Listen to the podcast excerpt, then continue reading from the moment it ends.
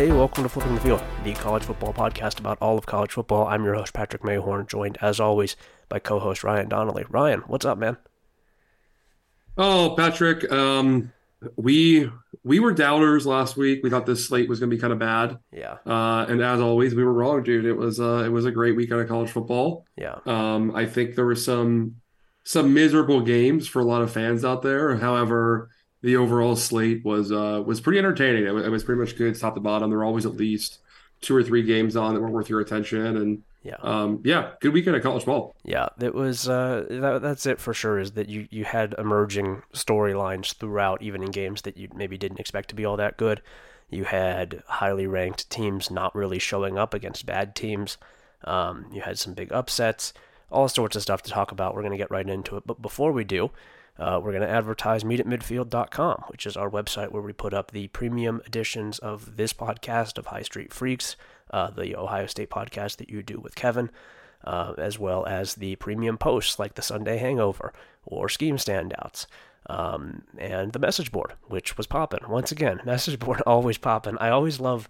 One of my favorite things that happens on the message board is as a you know a slate gets further along and the games become more interesting, it just blows up. Like it's very slow early on. Like the the evening slate really did not uh, did not get going super quick. Um, but then as you get into the second half, as you get into like you know games becoming really good, um, the board just starts jumping, and it's uh, it's really fun. It's really fun when that happens. So meet at midfield. Yeah, I think we, we were averaging like 250 posts per thread for each of the slates. yeah, Like for the for the you know afternoon uh, or sorry noon afternoon evening slates, yeah. they were each at like 250 plus posts. The thing was just it was rocking. Yep. Yeah. So meet at midfield.com. Go on over there, check it out if you haven't already. We would love to have you. Um, and then also, of course, Home Field Apparel. Ryan, you want to tell people about Home Field Apparel? Of course, man. Uh, I was wearing it on Saturday. Uh, I was alternating between a home field Ohio State shirt and a home field pit shirt uh, as I went to the pit bar for the backyard brawl. Uh, unfortunately, but I Yeah. can't hold that against home field. Yeah. Um, their fault. Yeah, man. I, I mean, just the best, just the best gear. Uh, it's you know the internet and the world's top vintage collegiate athletic apparel. Um, just so many great designs in there for great different teams. You know whether you're already checked out of your own team and you think they suck and you want to pick up uh, a second team for the season and support them with buying a shirt, or if you um, I don't know, your uncle went to some school and you want to do that. Whether you want to support your own team or kind of just pick up uh, pick up some gear for another one, there's just nowhere better. The designs are fantastic. The quality is tremendous. Uh, just so uh, so comfortable. Like looks great. It feels great. I mean, just it- it's easy to just wear it. You know, throughout the week on college football Saturdays. Uh, we had a few of our subscribers, I think, in home field gear in a few different games that sent us pictures. Uh, so that was kind of cool. Um, just been going really well. Yeah. Yep, yep. Use code Meet at Midfield for 15% off your first purchase over there. Um, and also, as always, Home Field is not liable for the results of the games of the teams that they have shirts for. It's not their fault that the team did what they did. Home Field has made it very clear that they have nothing to do with the actual outcome Yeah. of the game. Um, I did they think it was interesting that they. I did think it was interesting that they sponsored um, Walt Bell's contract, Indiana, and it's Yeah. now the home field apparel offensive coordinator at Indiana University. Yeah, I thought that was kind of interesting. Um, but you know, they like who they like, and we can't help them for that. Yeah, they do. Uh, boy, they really do like that guy. They're all over him. Um, all right, let's jump right in here. Weeknight games. We got four of them. First up, Memphis 28, Navy 24. Um, I'll start with the positive. Navy looked better here than I thought it would. Um, it's not been a great start to the season for them under you know new head coach. Basically, uh, not a full new staff, but new offensive staff. A lot of changes there. They had looked pretty bad for the first two weeks of the season. Um, they looked okay here. They they kept up. I thought that uh, Alex Tecza at fullback looked really good for them, and they made a game of this. Um, on the Memphis side of things, man, it's the same thing we've been saying. They they are just they're not dynamic. They're not dynamic in anything that they do. They have found a new one guy with Blake Watson, and that's it. That's their whole offense. That's their whole approach. Is just give Blake Watson the ball. He's the only guy who's doing anything for them. Um, there's just nothing going on there. They're not they are not versatile enough to be a serious contender, I don't think, because they just they just find one guy and that's all they do. Yeah, I mean, it's just a very boring scheme, especially when you compare it um, to what you've seen in years past. Like, obviously, the Norvell offenses were so fun, and, and we're now seeing him like his Florida State offense when it's clicking just kind of looks like a Memphis offense, right? Yeah. Um, it was uh, it was pretty great, but, but Yeah, um, I guess I will shout out here. Uh, Navy's fullback Alex Tecza. Yeah. Uh, it's T E C Z A. Uh, is a Pitt is Pittsburgh guy. Uh, he Oh. played at Mount Lebanon High School. Um, and he is like six foot, 195 pounds, just full of anger. Um, such a good player, man. I don't know. It was really fun to watch him. I thought he was basically the entire offense for Navy, especially they were driving there late with a chance to win. Yeah. Um, he had 15 rushes for 163 yards, and uh, they don't credit him with any passes, but but he was kind of out there. Uh, I think he drew a couple penalties as a receiver. Uh, they kind of moved the ball downfield. I mean, just a really fun player to watch. Yeah. Um, uh, Navy got just short here, but it was a pretty good football game. Yeah, I'll just real quick to accentuate my point here. Uh, Blake Watson, 10 carries and 6 receptions for 169 rushing yards and 68 receiving yards. Um, the rest of the running backs, who I think are pretty good, Jevyon Ducker, Sutton Smith, uh, they both had 4 carries for 7 yards. Seth Henigan carried 11 times for 20 yards. There's just nothing going on with this offense. They don't know how to feed the mouths that they have, um, which makes it not, it, there's no point to having all those skill guys if you don't know how to use them. Uh, next up here, Maryland 42, Virginia 14. This one was really close until the fourth quarter. It was 21 14 going into the fourth quarter, and then Maryland pulls away with a couple quick scores. Um, shaky, a little bit shaky here from, from Maryland in a game where I don't think Virginia really played all that well. Uh, just concerning from Maryland a little bit. I guess a little bit concerned they didn't pull away, but I mean, they got four turnovers. I don't know. They, Yeah, they but forced I- I four do think- turnovers. I don't know. I think on the whole, though, like I am a little more impressed with Maryland than you are. I know this game was tight, kind of going into it late, but I mean, through three games this season, they're averaging almost seven yards per play on offense. Yeah. Uh, they've only allowed one sack, despite having a totally rebuilt offensive line that had four new starters. Um, they've been very balanced too. They're running the ball well. Roman Hemby looks good. Uh, Taulia looks pretty solid. He's thrown a couple picks already, which is not ideal, but uh, mostly looks pretty good, very accurate. Like I, I just think that looking at the rest of their schedule and how some other teams have already started to collapse, like this feels like a team that should legitimately win at least eight games this year, if not nine, Yeah. uh, and only lose kind of the top three in the conference. Um, it, it looks like I don't know. Like I, there are definitely flaws here for Maryland, and that obviously wasn't a perfect win, but I've been pretty impressed by their progress so far this season. Yeah, my my concern is finishing drives. My concern is taking advantage of opportunities, which, you know, in this game you can get away with that against Ohio State and Penn State and Michigan, uh, which is you know who Maryland would really like to beat in the East. I it's not gonna that's not gonna slide. You can't win those games doing that, and it's been an issue for them for several years. Uh, next up here, Army 37, UTSA 29.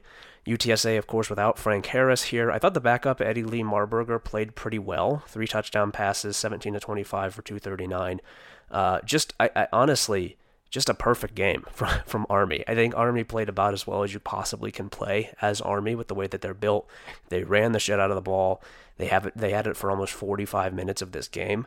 Um, it's a it's a it's an ugly loss, honestly, for UTSA, which I think should be winning this game.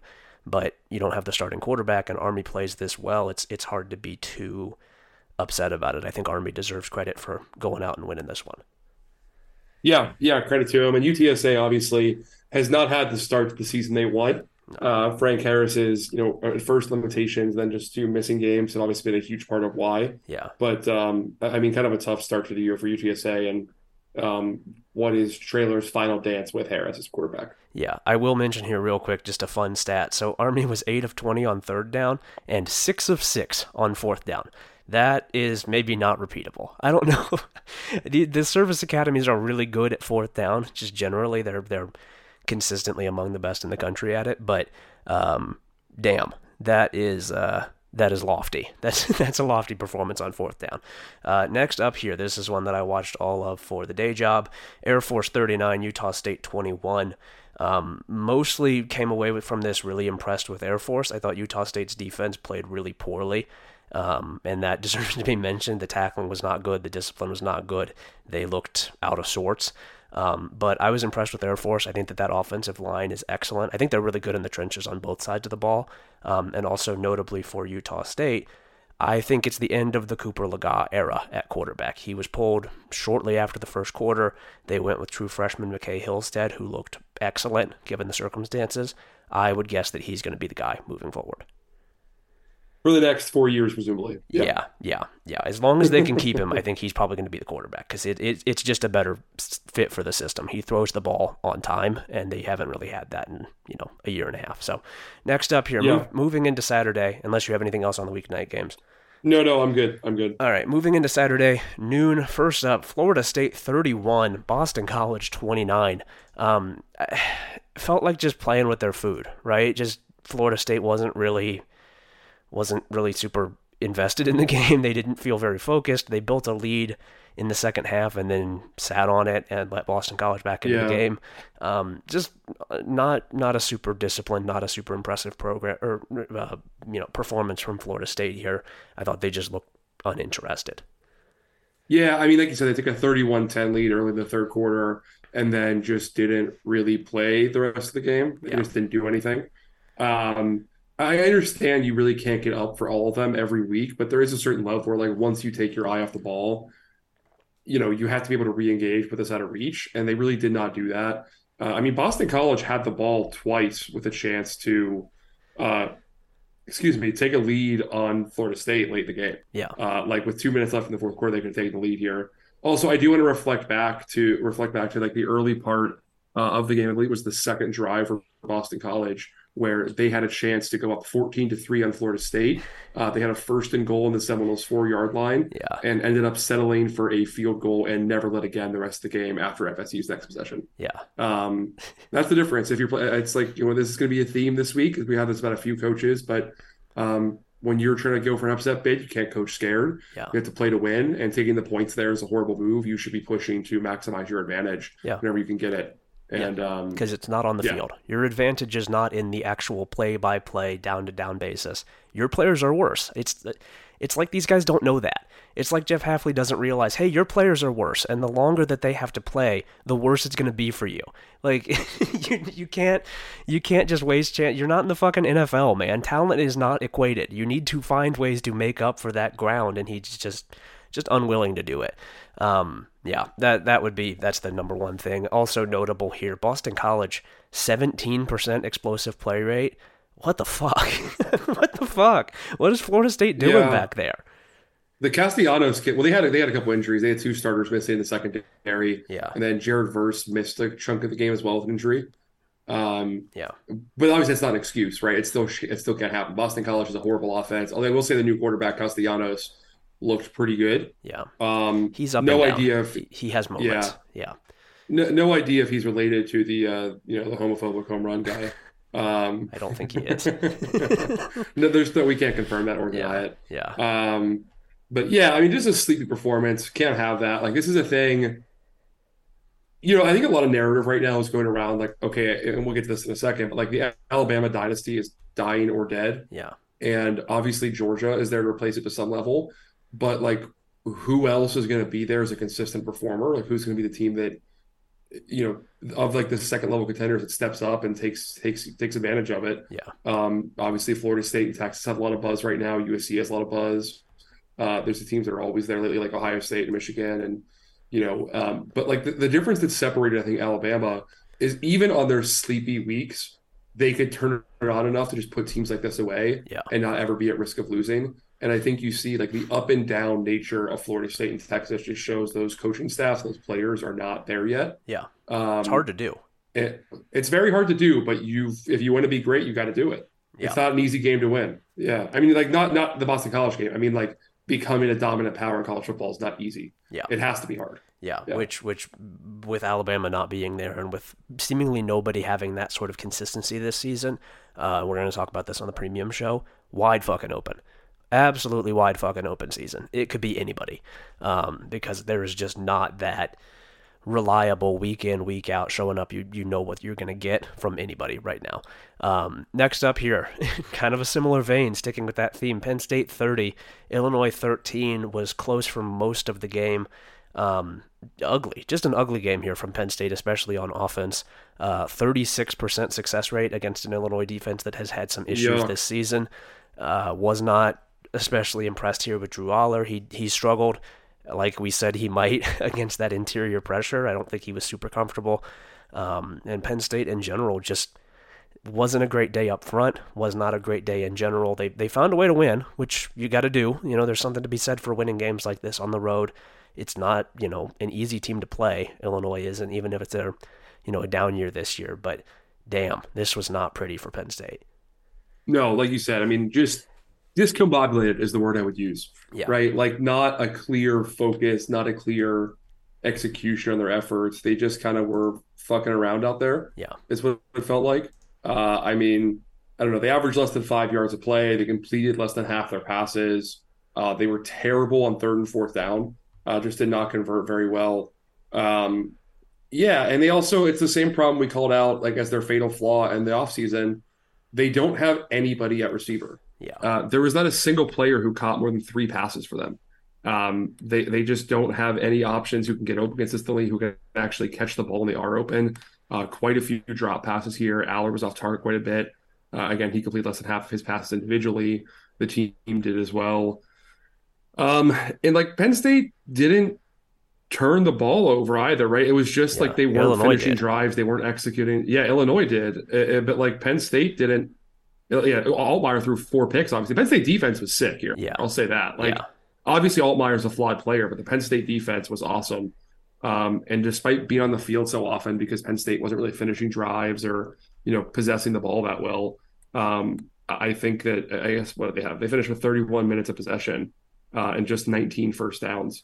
Um, not very good, man. I don't know. Penn State's offense not very good. Penn State's defense nasty, just as sick as we expected. Yeah. Um, they're awesome. They're they're they're so good. Yeah. Next up here, LSU 41, Mississippi State 14. I don't think that the final score accurately reflects how severe a whooping this was.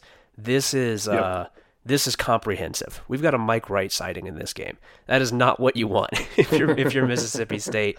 LSU just got whatever it wanted. I mean, Jayden Daniels 30 for 34 for 361 and two touchdowns. Malik Nabers goes for almost 240. And he added two more touchdowns to the ground. Too, Yeah, yeah, you, yeah. like, and it's I mean, LSU held the ball for what was it, yeah, almost forty minutes, and they didn't run that well. They ran fine, you know, they were averaging a, a good amount of yards on the times that they did run, but like it's they just they just beat the shit out of them. They really just beat the shit out of them on both sides of the ball. I was really impressed by this.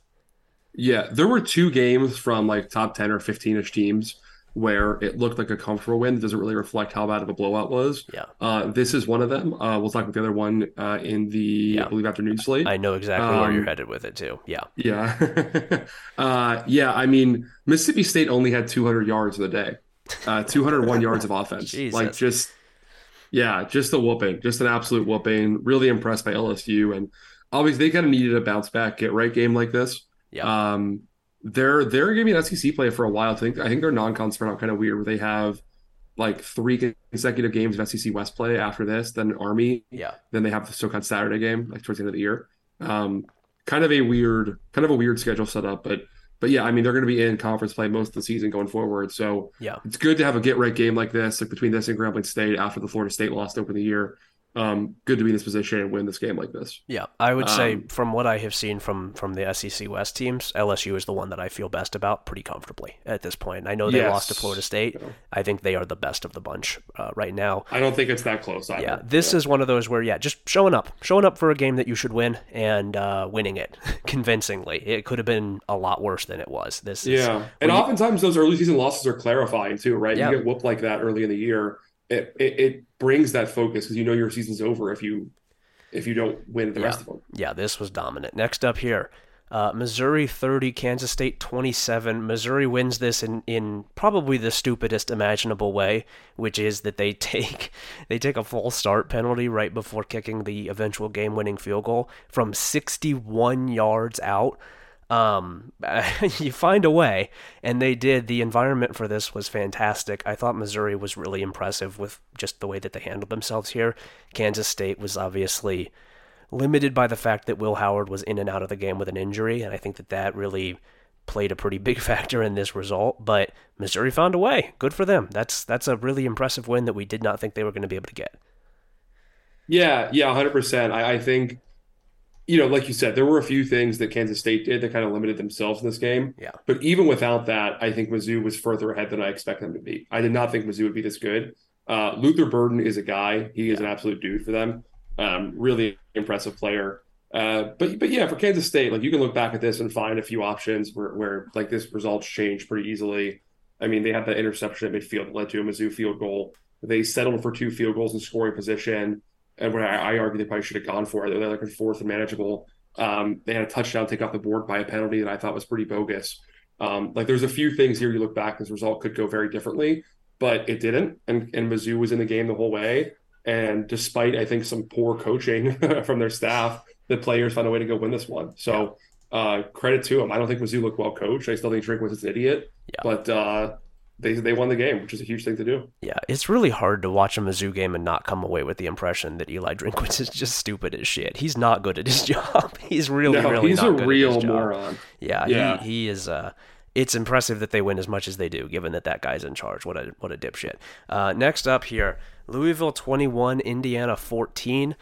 Really a kind of nothing game. Louisville scores 21 in the first half. Indiana scores 14 in the third quarter, and that's it.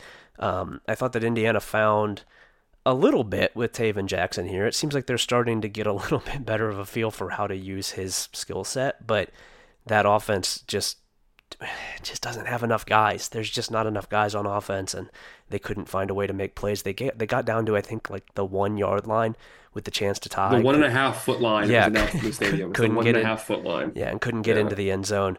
Um, they're just, you know, they're limited. They're a limited football team. Louisville, I don't think is especially good either, but they they managed to not lose the game. I think that that was really what it came down to is just who could avoid losing this game.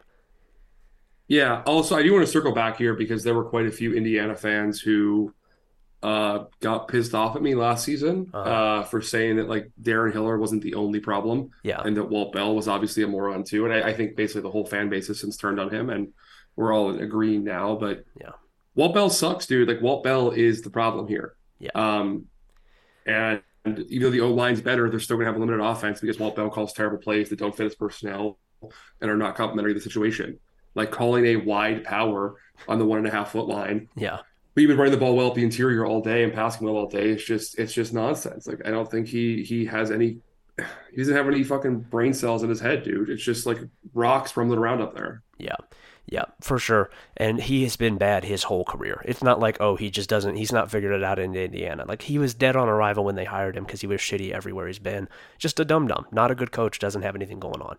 Um, I will say on the Louisville side, Jamari Thrash four receptions, 159 yards and a touchdown. Maybe more than four next time. Might want to go for more than more than four receptions next time if he's doing that because Indiana didn't really. He's have a whole so lot of obviously their best player. Like, Yeah. So obviously. Yeah. Yeah, they've got two very different problems, these two programs do. Louisville has talent that it doesn't know how to use. Indiana doesn't have talent and it doesn't know how to use it. Like it's it's just uh it's it's kind of kind of messy game. Two very messy teams right now. I don't I don't have super high hopes for them at this point.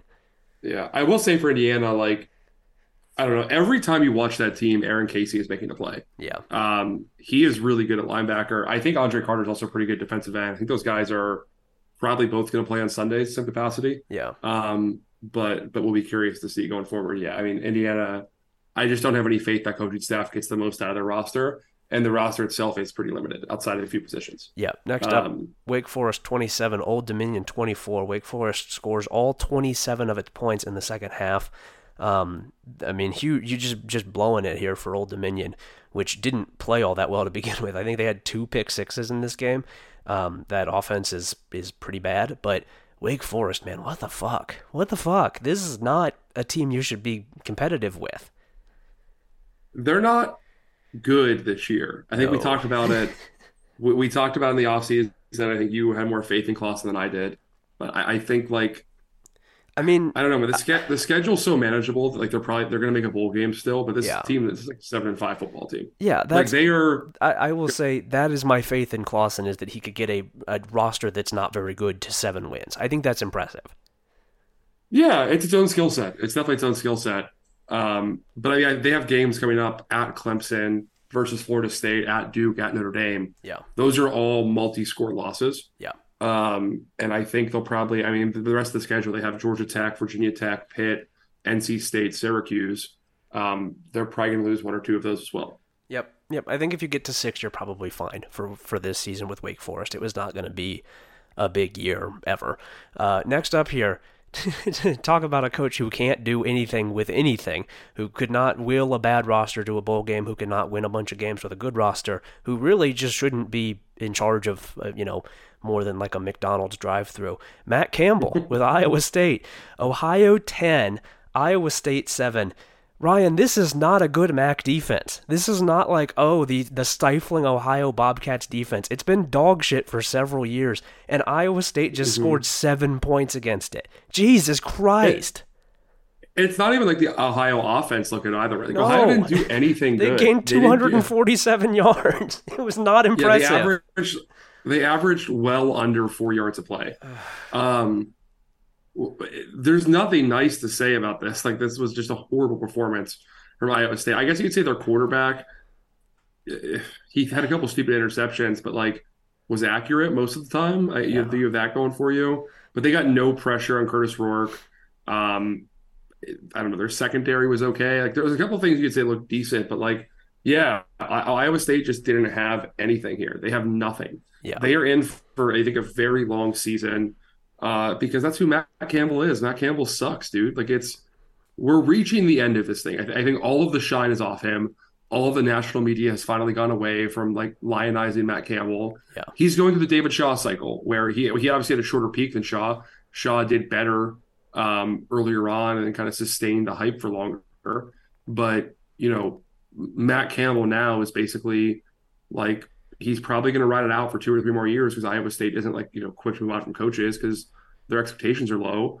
But they might lose like nine games this year, dude. Yeah, they're really shitty. They were really shitty last year too, and they just yeah. Uh, the the quarterback. The best thing you can say about him is that he was better than most of his teammates, and that is not really a compliment on this team. It does not take yeah. much to be better than most of this team. They they stink. They stink out loud. I'll I'll say this. I'll say this really quick if they don't beat Oklahoma State next weekend, they will not win a game the rest of the year. Yeah.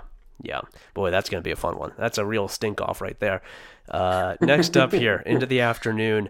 Speaking of teams near the top of the rankings, uh, at the top of the rankings, struggling with lesser opponents, Georgia 24, South Carolina 14. Georgia pulls away in the second half and does enough to win this game. But again, man, it's the theme of the show. Just ugly, ugly win. Really not impressive against a South Carolina team that just didn't have doesn't have a ton of juice. They lost one of their best players early on in this game in Juice Wells.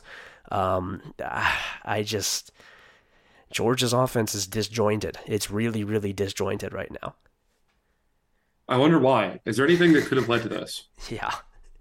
Yeah, it is. It, yeah. I, I, think increasingly it is going to be just a, a ridiculous, unnecessary heat check and, and shooting yourself in the foot with bringing back Mike Bobo as the offensive coordinator? What was the point? What are you trying to prove, man? What, what you just hire a good one instead of the shitty one? You don't need to be like, yeah. oh, I'm the coach rehabilitator. Don't you see what happened to Nick Saban doing that shit? Don't you talk to him ever? Can't you reflect on, you know, anything that's going on? You don't need to do that. You don't have to bring in some old dipshit and try to make him good again. You could just hire a good coach. Yeah, it's it's baffling. I don't really understand why they did it.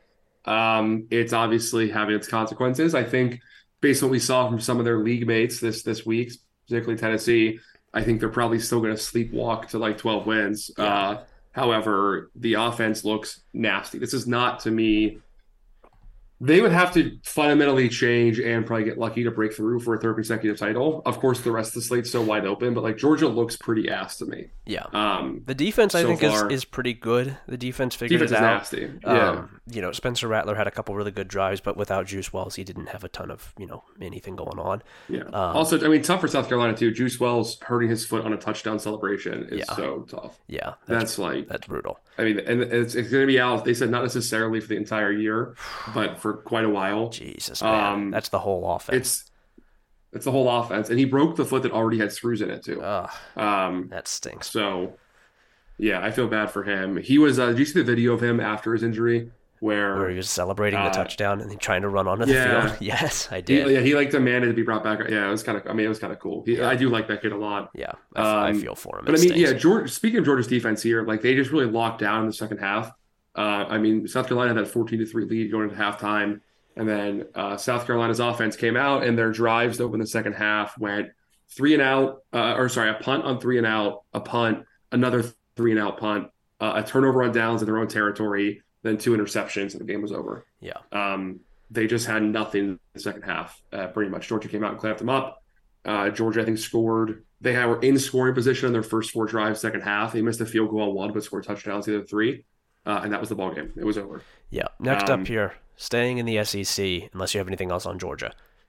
No, I'm fine. Uh, Alabama 17 at South Florida 3.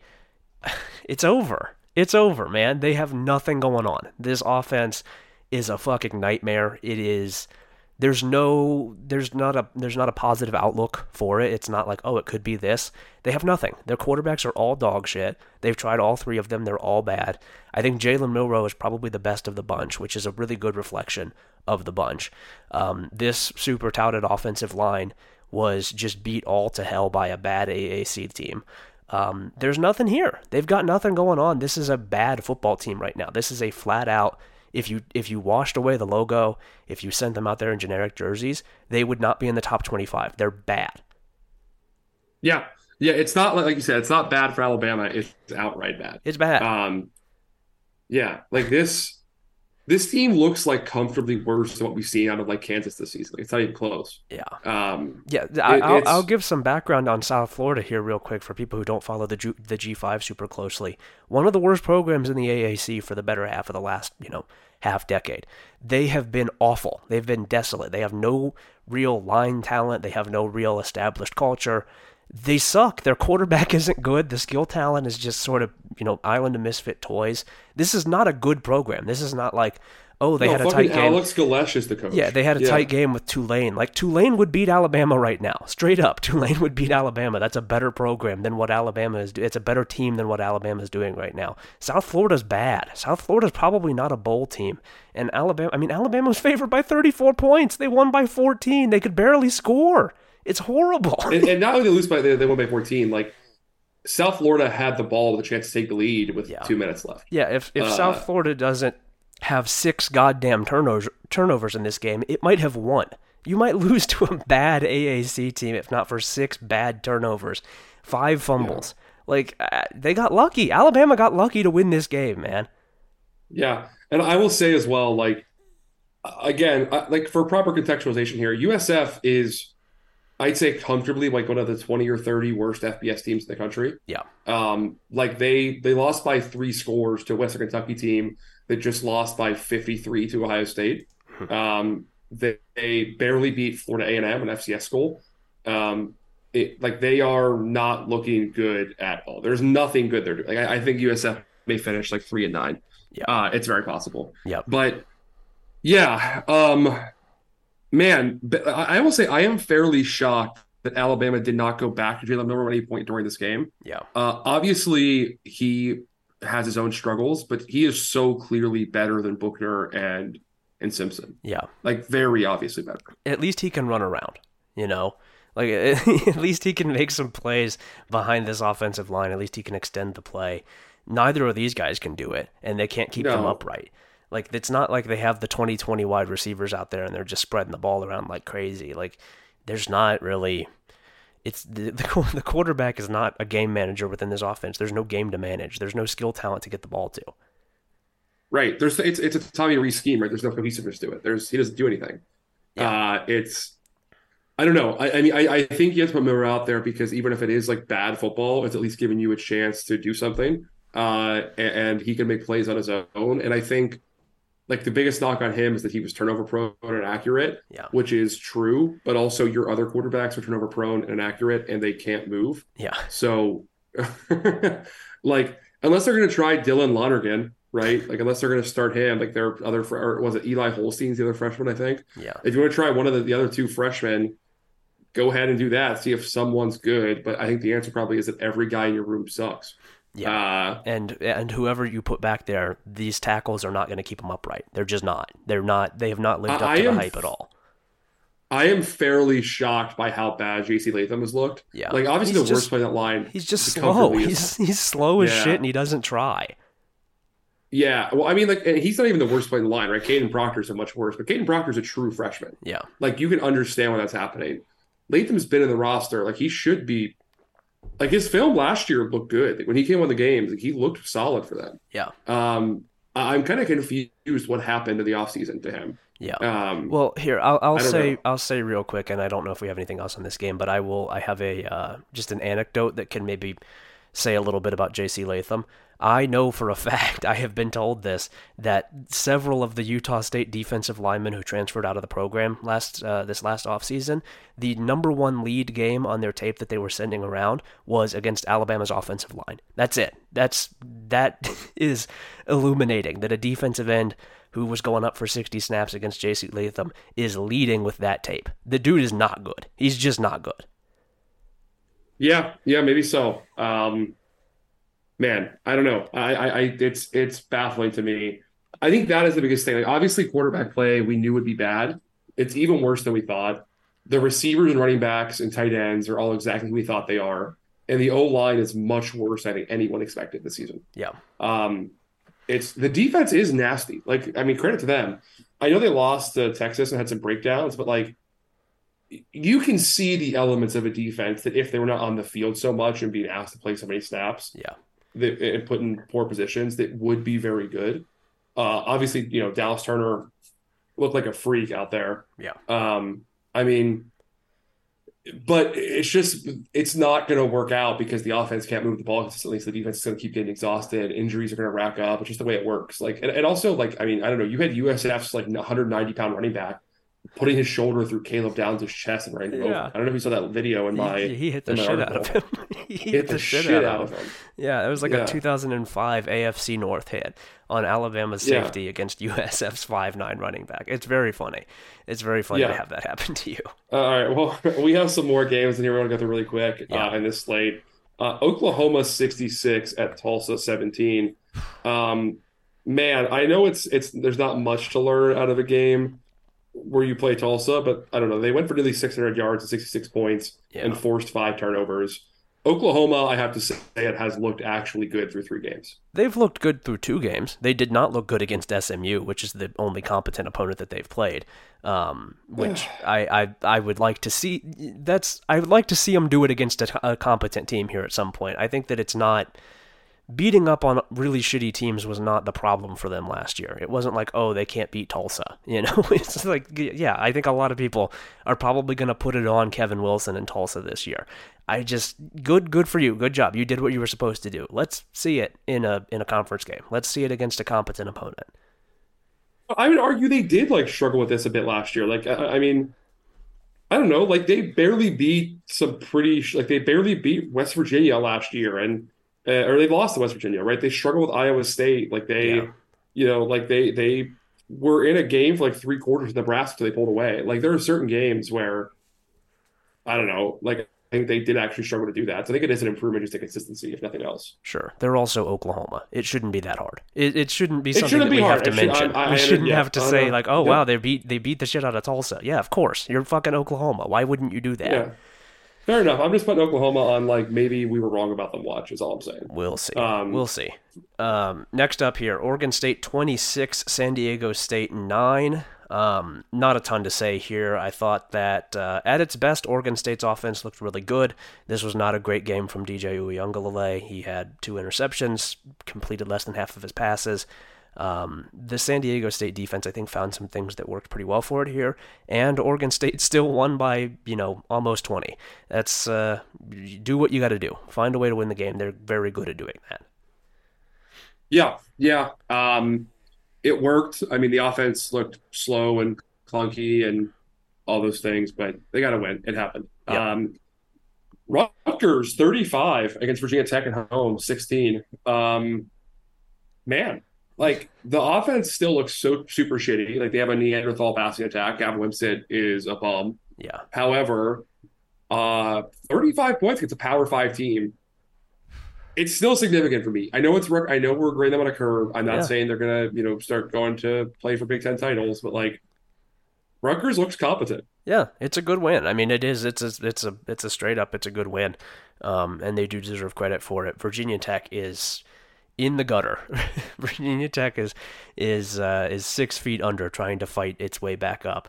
It's it's a, yep. it's a challenge there right now. It is a it is a real challenge. Brent Pry will be an analyst at like North Carolina next season. Yeah. he'll be he'll be doing what Gene Chizik did. He's going to be an analyst Um, at Goldman Sachs next season if he stays on this pace. oh, that's good. Um, all right, Washington 41 at Michigan State 7. Whew. This is the other game I was talking about.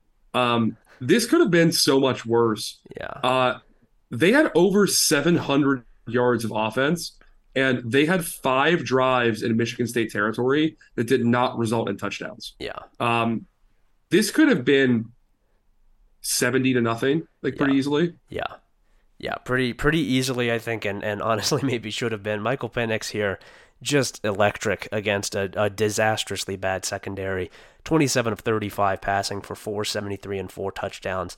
Um, they were playing on air. I mean, this is you get to see Washington's offense at its purest form because Michigan State does not have any players in the on the defense. There's nobody in that secondary who should be playing at this level of football. It is not it's not fair to ask those cornerbacks to take on this kind of assignment. Um, but Washington, again, just another team uh, taking care of business against a bad opponent here. It's you know you, you see both sides of that. Washington did not struggle at all. They kicked the shit out of these guys. They really, really kicked the shit out of these guys.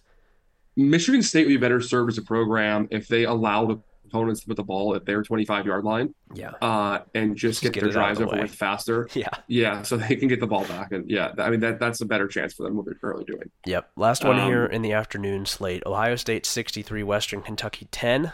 Uh, I would imagine that you're pleased with this one. Yeah, that's all. It's kind of like uh, it is a Western Kentucky, right? And I, Yeah. I understand they are a flawed football team. However, this is like the first team to hold them. This is from our buddy Bill Landis to hold Western Kentucky to fewer than four yards of play uh, in the Helton era. Yeah. Uh, like it, they it is like they had one of the best defensive performances against a very good Western Kentucky offense in that program's recent history. Yeah. Uh, the defense looked very good. Yeah, Um, and the offense, obviously, there was still one or two stupid Kyle McCord plays, which you'll have with him. But uh, I mean, look, look very good. They kind of got out of their own way finally and stopped trying to force things that didn't work, and just got the ball to playmakers, which is like, you know, why did it take two weeks to do that? yeah, Um, but we'll see. I, I'm I'm now much more intrigued by Ohio State Notre Dame. Those teams are both currently top four and and uh, uh, FP plus SP plus. Yeah. and it looks like a pick 'em right now. So I think we'll talk about that game more on the Thursday podcast. But I'm looking forward to seeing it. yeah. Did what they were supposed to do.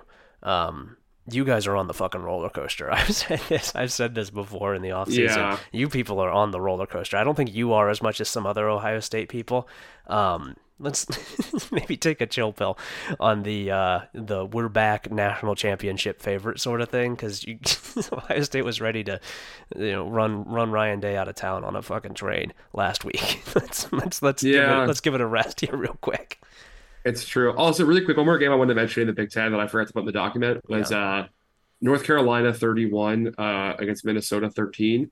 Uh, Minnesota is kind of fly under the radar uh, for their passing attack because of how much more fun it is to make fun of like Matt Campbell and you know Yeah. other other teams. Yeah, But apocalyptically bad passing offense. yeah. Um, They're like there are consequences. Yeah, They're a disaster. There are consequences to writing off all your assistants to other jobs in the conference. yeah, Um, the uh, the Kali Manis kid uh, is completing 51.1% of his passes at 5.1 yards per attempt with one touchdown against three interceptions. He has 446 passing yards and 487 total yards through three games as the starter.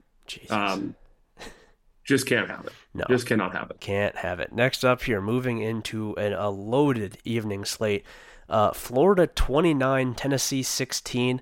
I had sort of a What feel- Yeah, I had sort of a feeling coming in. It had that feeling of a game that's like Tennessee just shits the bed and Florida gets a win that it probably doesn't really deserve. Not that they didn't deserve to win this game, but just as a team, Florida is not. They shouldn't win this game. This should not be a game that Tennessee does this in.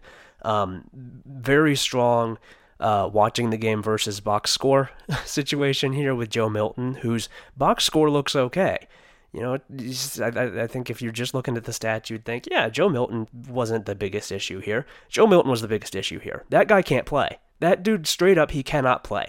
Every time they needed him to make a play, he didn't do it, and usually he actually did the opposite. He made a uh, like a very bad play. He threw the ball 40 yards into the air and uh, like like an arm punt, or he threw it into the turf, or he took a sack, or any number of things. He's just not decisive enough to play in this offense. No, he doesn't. He doesn't see the he doesn't see the structure well enough. He doesn't make the reads fast enough. He he cannot do this. Um, they have to go to Nico. I think if they yeah. want to save the season. Um, they have to go to Nico. Yeah. Um, also, did you see a Tennessee fan who got the Josh Heupel tattoo last year who was asking for a GoFundMe to remove it? Um, why, you, why, would you do that? What would compel a man to do that? you can't. It is. That. Uh, it's really, really funny. I hope it was real. It looked real. It looked like a real tattoo to me. Yeah. Um, uh, it was very, very funny. But yeah, no, I mean, this is horrible. Like, Florida's not a good football team. Uh, no. Uh, credit to Graham Mertz that he wasn't good, but he did complete most of his passes. He was pretty accurate. Yeah. Um, of course, they were asking to throw like you know three yard slant routes. Yeah. Uh, and also just running the football, but it, it worked. They had a nearly two to one uh, run to pass ratio. That's fine. like a that's 65 35. Yeah. yeah. Was, when, uh, I mean, when Trevor Etienne plays like that, that's that's totally fine. He was awesome in this game. Yeah, he was really good, and, and, I'll say even he like is inflated by. They had one explosive play all game. Yeah, they had a 62 yard rush. That was their only explosive the entire day. So it wasn't like Tennessee had a bunch of collapses on defense. Like Tennessee's offense just didn't finish drives, was stupid. Yeah, and it gave huge opportunities for Florida to just like, excuse me, play simple football and advance the and advance the ball. I mean that's that's it. Like it's you know I mean, uh, I don't know. They they turned the ball over on downs in scoring position. Tennessee did three times the second half alone. Yeah. Um, the defense kind of bottled Florida up except for the second quarter, and just they just couldn't do anything with it. Uh, they just couldn't. They could not finish drives. That was it. Um, yeah. There was no one on the field, I'd say, who looked like really good except for Trevor Etienne. Like there was of the other 40, what, 43 players who were starting, like he was the only one who looked sick. Yeah. Yeah, Tennessee. I, I, think it really, honestly, you can you can tell it pretty quickly here with this game. Tennessee within a, an offense that is all about efficiency, all about keeping things moving, keeping the chains moving, going quickly. Thirty-eight percent success rate. Just can't have it. You just can't have it. It's it's not. They're not efficient enough to do what Josh Heupel wants to do right now, and they don't have a ton of answers for getting there. Um, next up, UNLV 40, Vanderbilt 37. Vanderbilt freaked it, man. They freaked the shit out of this game. This was unbelievable how much they fucked this up at the end. So I missed this one. I tried to catch up on as much of the game as I could because I watched the pit game at the bar. Yeah. Uh, at the pit bar. So tell me about this game. I didn't see much of it. Okay, so it goes into the last like two minutes. The game is tied. Uh, Vanderbilt ties it at 37 with yeah a minute 12 to play. It was extremely active fourth quarter. UNLV had scored like a minute earlier to take a, a seven point lead. So UNLV gets the ball with a little over a minute to play and the quarterback, I'm trying to get his name, it was the backup quarterback, uh, Jayden Maiava, throws a, a really, really nasty, really awful interception within UNLV territory. Vanderbilt, uh, you know, set up to kick a field goal to try and win the game, doesn't need to cover a whole lot of ground, doesn't cover any ground at all, misses the field goal, gives the ball back to UNLV, which is ready to just take it into overtime. I don't think they had any timeouts. They were ready to run out the clock, and Clark Lea calls a timeout with like 20 seconds left or 30 seconds left. And, and, so UNLV gets a big first down on a handoff, and then they throw the ball down the field to Ricky White, just down the sideline, catch it, set up in uh, in field in field goal position, and hit the game winner after getting a free timeout from Clark Lea, who was trying to get the ball back. Just a hilarious, uh, you know. Uh, comedy of errors here from from both of these teams, but especially from Vanderbilt, just refusing to win the football game. Good for UNLV, Jesus, Vanderbilt, this was really nasty. Yeah, this was really nasty I, business.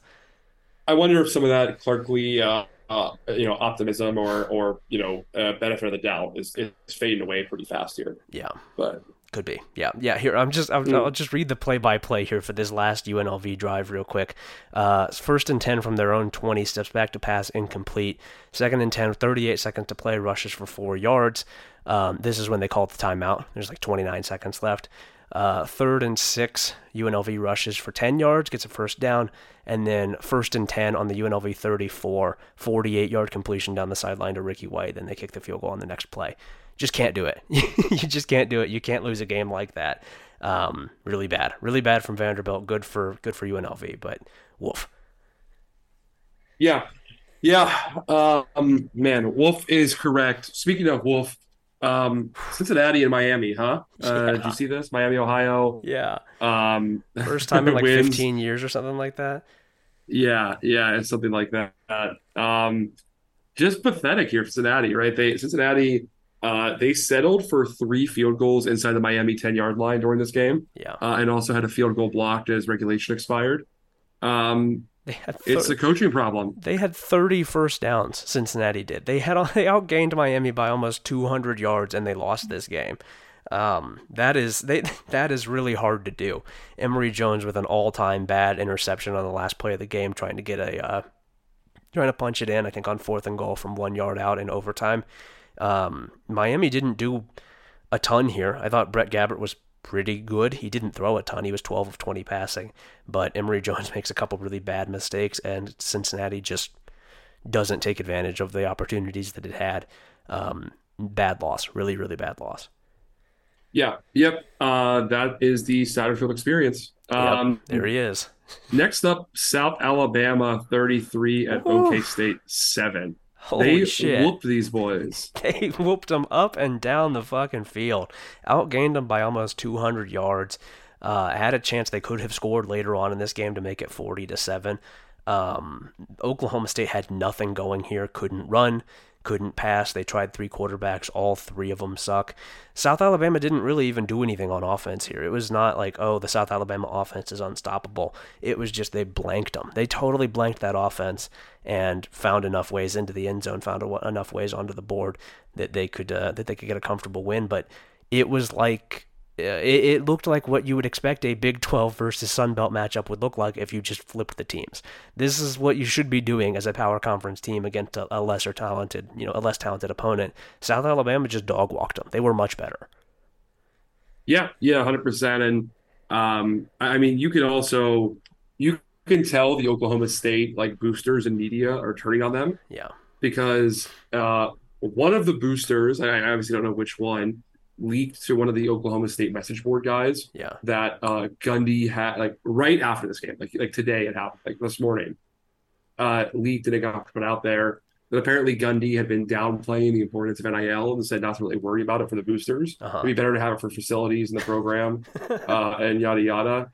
And uh, you know, like they're obviously they think he's a moron at this point, and the fact that they were leaking that intentionally right after a loss tells me they are preparing their move to get rid of him. Yeah, I would. Which I maybe sounds crazy. I, I know it sounds like nuts. He's been there forever. I don't know if it happens this year, but I think like the patience is worn thin. And if it's as bad of a year as I think it could be, he might be gone soon. Yeah, I think that basically what it comes down to is if this is the best he can do, someone someone out there can at least match this. Someone out there, it's not going to be and that not hard. Be embarrassing. Yeah, yeah. it's not going to be yeah. that hard at Oklahoma State to lose by, you know, almost 30 points to South Alabama. I think a lot of coaches could manage that.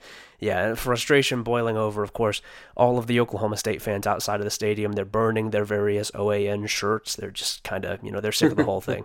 Um, they're all becoming libs. They're all putting on the pussy hat. They're they're abandoning Mike Gundy's Republican Party. They're giving up on him. They're, uh, they're yeah, they're they're asking the boosters to donate more to gender studies majors. yeah. Um, yeah, that's what. The, yeah, they're um, sure. Yeah. Right. okay. Besides that, uh, they're also they're all going to re- read my year of rest and relaxation. Mm-hmm. Uh, that's going to be what they're going to do instead of watching the games. They'll have yeah. a. Um, that would be a really that, that, would be a really good way to protest a coach. Hit him with blue Oklahoma because of Mike Gundy. oh, um, James Madison 16 at Troy 14. Yep. Uh, Patrick, this is your baby. Take the lead here. Yeah, it was a fun game. It was a really fun game. The final score, you know, this is kind of like the the Troy South Alabama game last year, where you look at the final score and it's not super high scoring. But I thought both defenses were really impressive. Um, Troy's is is as it was is very nasty. James Madison has figured some shit out at, at this level. They have found some answers for problems that they were having before um, that were keeping them from winning big games like this. They've been successful since last year when they jumped up to the Sun Belt, but Uh, the way that they defended a really, really good Troy rushing attack in this game was super impressive to me. Uh, Kimani Vidal ran uh, 11 times for 27 yards. He's really good. He's usually really, really good. And they basically just took that part of the game away. They sacked Gunnar Watson a ton. They made him pass the ball 46 times. If you're going to beat Troy, that's how you do it, is you, you make them win with Gunnar Watson. And he couldn't do it. James Madison's offense did just enough to win this game. I thought that this was really, really impressive game planning. I thought it was really impressive execution. Um, it's a shame, again, we've said it before, it's a shame that James Madison can't actually compete for the Sun Belt Championship because I think they are the best team in the conference. And honestly, they might be the best G5 team this year. They're excellent. They're really, really good at what yeah. they do. I, I'm still probably partial to Fresno State. We'll talk about in a minute, but yeah. um, I, I, get the sentiment. Yeah. Um, and, and yeah, it, it, sucks, like you said. I, I want to see them be able to compete for that. They are pretty comfortably the best program in Virginia right now. Would you say? Yeah. Yep. It, even I think every passing week they get more comfortably into that uh, that spot. They are outright not a joke, not like a oh just us making fun of the Virginia teams. This is a damn good football program. Damn good. Yeah. They they they find a lot of ways to win games. They are very very creative. They're very adept at answering the call. Um, physical, well coached. Could not be more impressed with James Madison. That is a strong program. Yeah, I mean, winning culture matters, man. Like having a culture of success and of winning does does make a big difference. Yeah. Um, Let's uh, talk about Michigan. Uh, okay. Michigan won uh, 31 to 6 over Bowling Green. I don't have a ton here. Um, just that, you know, and I think some of the uh, media close to the program are pointing this out. Austin Meeks did of, of the Athletic. Um, the offense is just disjointed, right? Like they're they're doing fine. They, they they move the ball. They average seven yards of play against Bowling Green, but also Bowling Green's one of the worst teams in the country, yeah. like by far. Oh yeah. Um, JJ McCarthy threw three picks here. They are moving the ball, but they're not finishing drives very well. They have not yet cracked 40 points in a game after playing ECU, UNLV, and Bowling Green. Yeah. Um, it, you know, it's look, they are with they're without their head coach. I understand that. JJ McCarthy looked awesome the first two weeks, was really bad last night, but there's still some room for improvement here. I think these guys figure out how to finish drives. I'm curious to see how Harbaugh coming back affects that or doesn't affect that. Um, but it's been a little bit. Uh, they have a slow start that has not been discussed in the same way slow starts other programs have. So I feel it's our responsibility, frankly, Patrick, to do so. Yeah, that's the only reason why, of course. Yeah, that's why. Yeah. yeah, yeah, that's it. Yeah, I've got nothing here. I um, it's it's fine. It is what it is. Uh, next up here, Discuss, God's light does not shine on this football game at all. Disgusting football game. BYU 38, Arkansas 31. Um, it was bad. It was really bad. It was bad in pretty much every way that a football game can be bad. I have I have nothing else to say about it other than just yuck. Yeah, I mean, I I want to put some shame on Arkansas because their coaching staff deserves some yeah. some hate here, as do some of the players. Honestly, I mean, hate's probably strong, but they deserve they deserve some hate. Yeah, they deserve yeah. they deserve to be persecuted for their behavior. uh, Arkansas had a 31-21 lead, a little bit over ten minutes left in the game. Um, they got the ball back on a punt from BYU, had a chance to you know pretty much put this game maybe not fully out of reach, but pretty much end it, right? Take a 17 point lead and, and put this thing to bed. Uh, they turned the ball over on downs on a failed fourth and short at midfield, allowed a BYU field goal. They KJ Jefferson threw a pick, which allowed a one play BYU touchdown drive. They missed the field goal, gave up another BYU touchdown. They punted, they fumbled, they took two straight penalties to scoring position with a chance to tie as time expired. Um, just a disastrous second half for them. They were horrible. Yep. In the second half, just poor execution from players, poor coaching from the coaches nothing looked good in the second half for Arkansas. Yep, really bad loss for them. Next up, Texas 31, Wyoming 10. It was really close going into the fourth quarter of this game. It was a one score game. Uh, Texas managed just to pull away late, gets a couple big plays, but shaky, shaky, shaky, shaky here, especially from Quinn Ewers. It was not a good game for him. Um, just some of the same stuff we've been saying about Texas. It's it's more about consistency than it is about showing up in one big game. Yeah, it is exactly what they couldn't have, which is the bad Quinn game. Uh, yeah. uh, like good Quinn is awesome. We saw it last weekend. Like Quinn was sick against Alabama, and then bad Quinn averages six, you know, six yards an attempt, and only throws for 131 yards. Uh, going into the fourth quarter, tied with Wyoming. It's like Wyoming has a good defense, but not that good. Um, Texas should have had this game comfortably in hand by halftime. Yeah. And just couldn't execute. Yeah. This Um, was the I, I will say the one I- I'll also add this was the backup quarterback for Wyoming. This is not this is not Andrew Peasley. This was Evan Svoboda. yeah, friend of the show, Jeff Svoboda's son. Yep. Um, uh, yeah, I mean, look, the, the Texas rushing attack, I say the one benefit here is Texas has seemed to find their running back. Um, it seems like Jonathan Brooks is probably the guy. Yeah. Uh, he's a sophomore for them. He contributed a bit last season, but uh, not too much. I, I think he's actually a redshirt sophomore. Um, he's consistent. He's pretty solid. Um, I, I don't know. Everyone kind of thought it'd be CJ Baxter or what Cedric Baxter, CJ Baxter, what's he go by?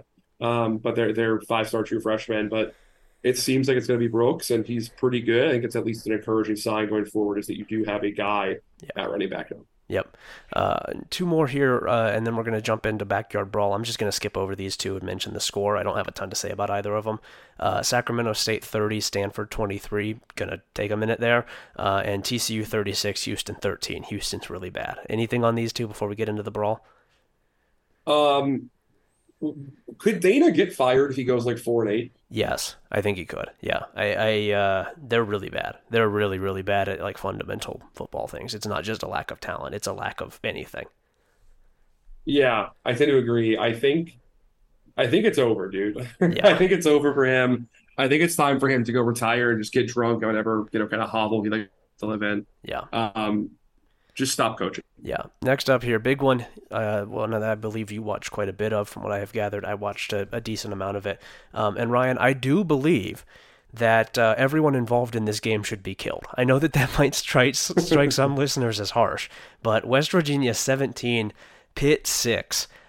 it's awful, awful, awful, awful football game. Horrible. Nothing good here. Nothing worth liking. Nothing worth caring about. Both of these programs should be burned to the ground for playing this game. Horrible.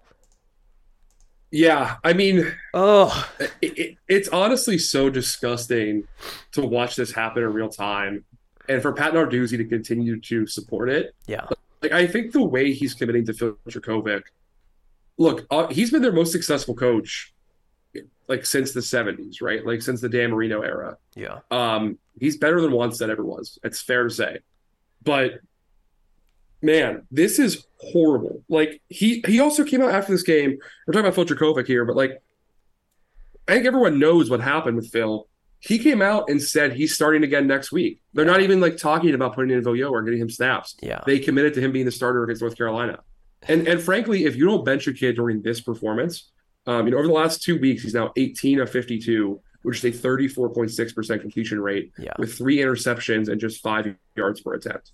If you don't bench him after that, what could you possibly ever bench him for? Yeah. You're just committed to him.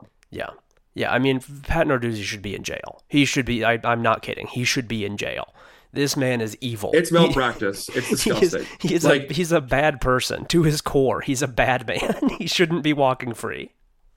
no, like it is really disgusting to the other 84 scholarship players in your roster to do this to them. Um, Yeah. the- like, if you watch that fourth quarter, those guys did not want to be out there in the fourth quarter. Would you? I mean, I would. No, of course not. Like, I why would- you you you I would go into the transfer portal today if I was anybody else on Pitt's roster. The the commitment to one guy is despicable. It's hor. It's it's it's off. It just you don't care about winning football games if you're doing this. You do not care. You are telling everybody else on the team, I don't give a shit if we win. I don't give a shit if you're successful. I'm sticking to my own ego. I am committed to being right. I want to be right. Yeah, Yeah. I want to be right. Yeah. Yeah, I, Exactly. I would, I would, I would just call the season a wash. Save your red shirt year. Go somewhere, go somewhere else. There's no reason to play for this guy. He doesn't care about winning. Yeah. And you saw it on the very first drive, right? Hits very first drive, 10 consecutive runs for 67 yards. Yeah, And then they get all the way down to like the two yard line uh, on, on fourth and goal. And they flinch. They kick a field goal, Mhm. right? You try to run an impose your will drive. You run it down their throat for, for you know, almost 70 yards. yeah, And then on the last play, you decide, ah, I want to take the points. yeah. Uh, That's fuck it. fucking ridiculous. yeah, yeah. It is just there's there's uh there's a million million bad things with this program right now with what Pitt is doing. Um, It's awful. It is really I, nasty I. I feel so bad for their fans, the other players, the roster, yeah, uh, and also their defensive coaches too, yeah. because It doesn't Pitt's need to be this. plays really well. It- Yeah, it's yeah. It's a choice. I mean, West Virginia looked like dog shit too. We Yeah, should say that. of Like, course. look- you know how many? You know how many times they threw the ball in this game? Not very many.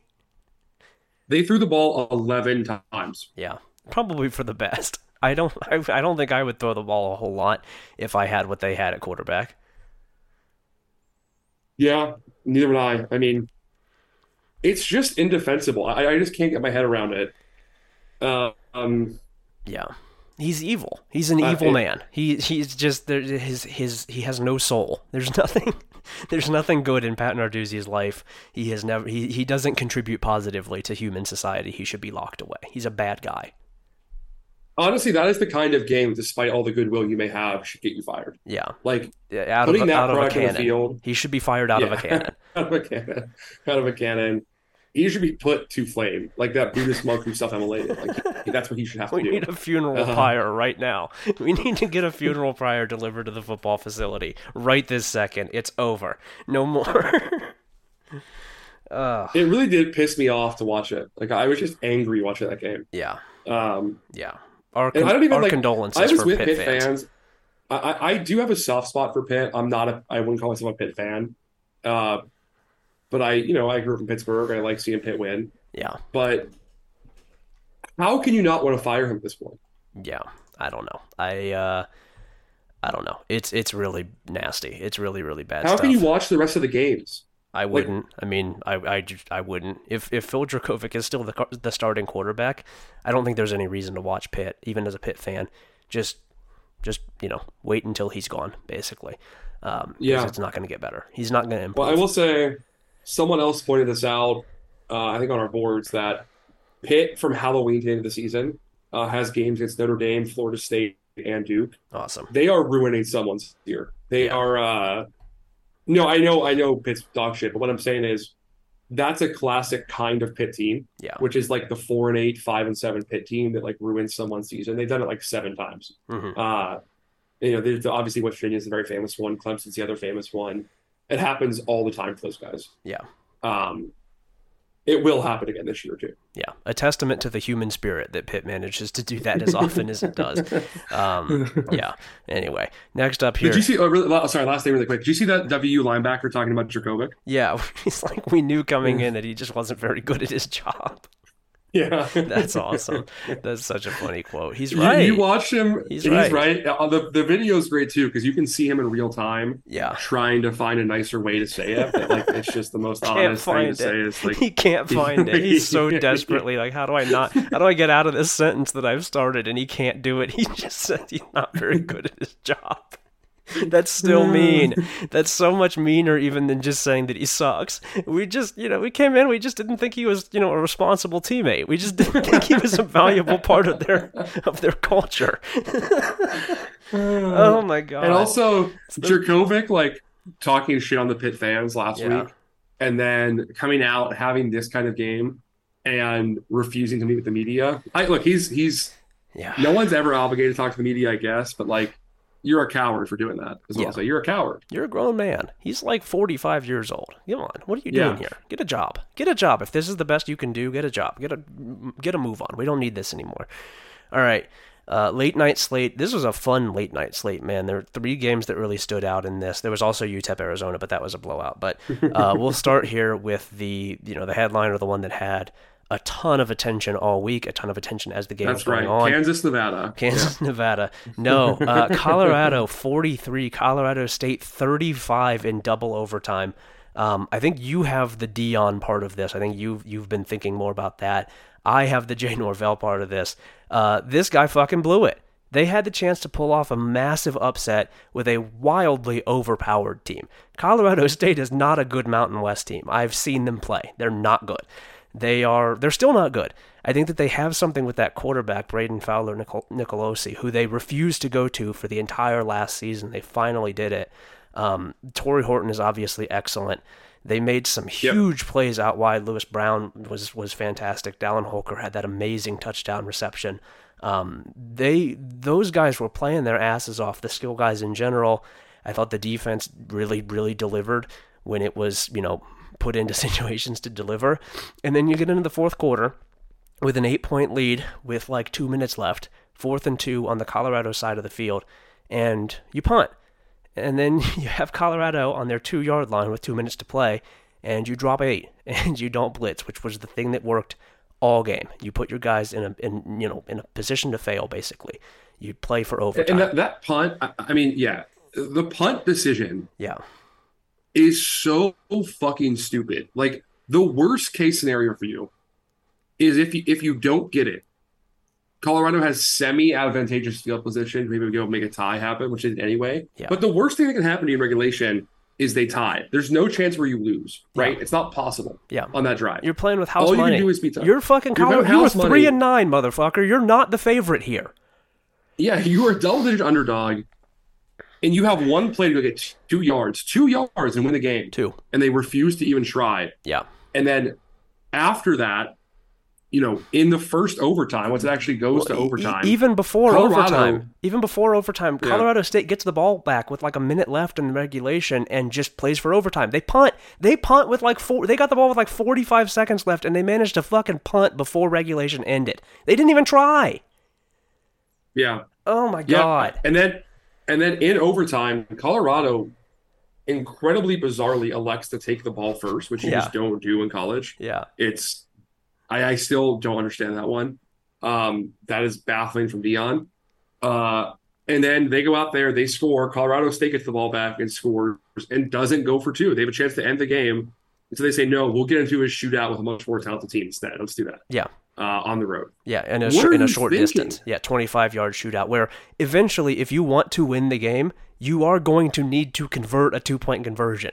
It's not like you're The gonna very next, the very next possession. You're not Yeah. going to get the choice. It's not like oh, we just we're just going to keep kicking and we're going to see if they blink. We're going to see if we can get a stop. You have to convert. You have to get a two point conversion. You have to do it at some point. It's going to be a two point shootout pretty soon if you keep playing the game. But do you not have a play? Do you like?